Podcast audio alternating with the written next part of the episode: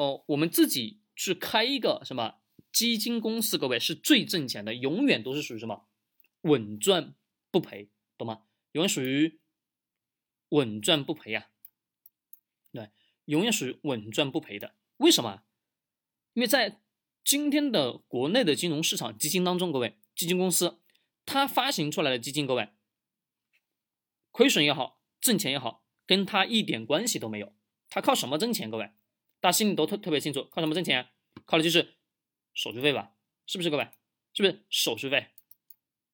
没错吧？好，虽然说我们看到今天的，我们看到这里，各位看到没有？费率一折啊，购买手续费零点一五，百分之零点一五，对不对？但是我们要仔细思考，一个人一百股交易是零点一五，对吧？我们来看中国基民有多少多少人？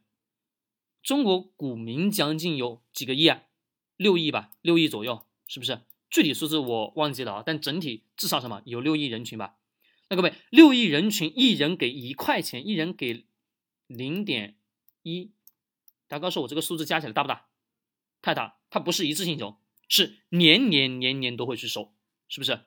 再加上你们中国人会有个习性，叫什么？频繁的去进行交易，是人性的，根本改变不了的东西，对不对？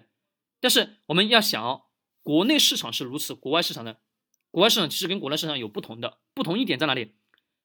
我们刚刚在讲这个成立三年这个东西，因为原有的这个金融体系当中，国内基金，各位，国内基金，这支基金它挣也好，亏也好，这个公司跟它有没有关系？它关系不大的，亏钱它照样收你手续费，懂吗？亏钱是收你手续费，挣钱还是什么？收你手续费。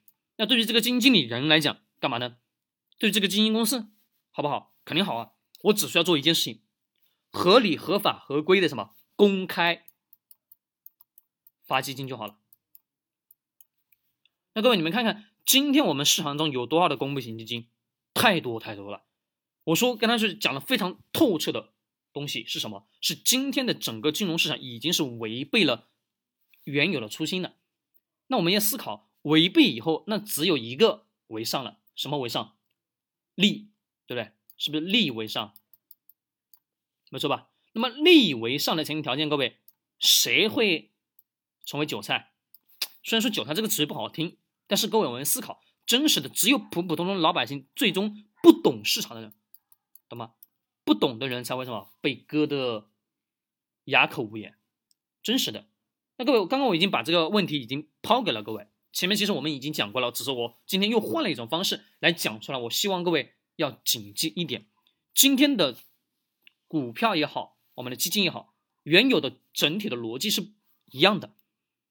成立三年，各位，三年无非于是一个原因。三年这个过程中，刚刚我们讲了一个利，对不对？三年以前的肯定不会说有特别特别好的收益，对不对？一定是如此的。那为什么我们看到的新的基金，是我们看到什么新发行的？各位，新发行的。它的基金为什么收益那么高呢？各位，为什么新发行的基金收益会特别特别高？背后的原因逻辑来源于什么地方？新发行的一个有两个词语叫炒作，懂吗？因为这个市场就是如此啊，不炒作、不打广告、不做宣传，各位有没有用户？用户量不大的，就比如说我们才德，各位，你们自己仔细去看一下，我们从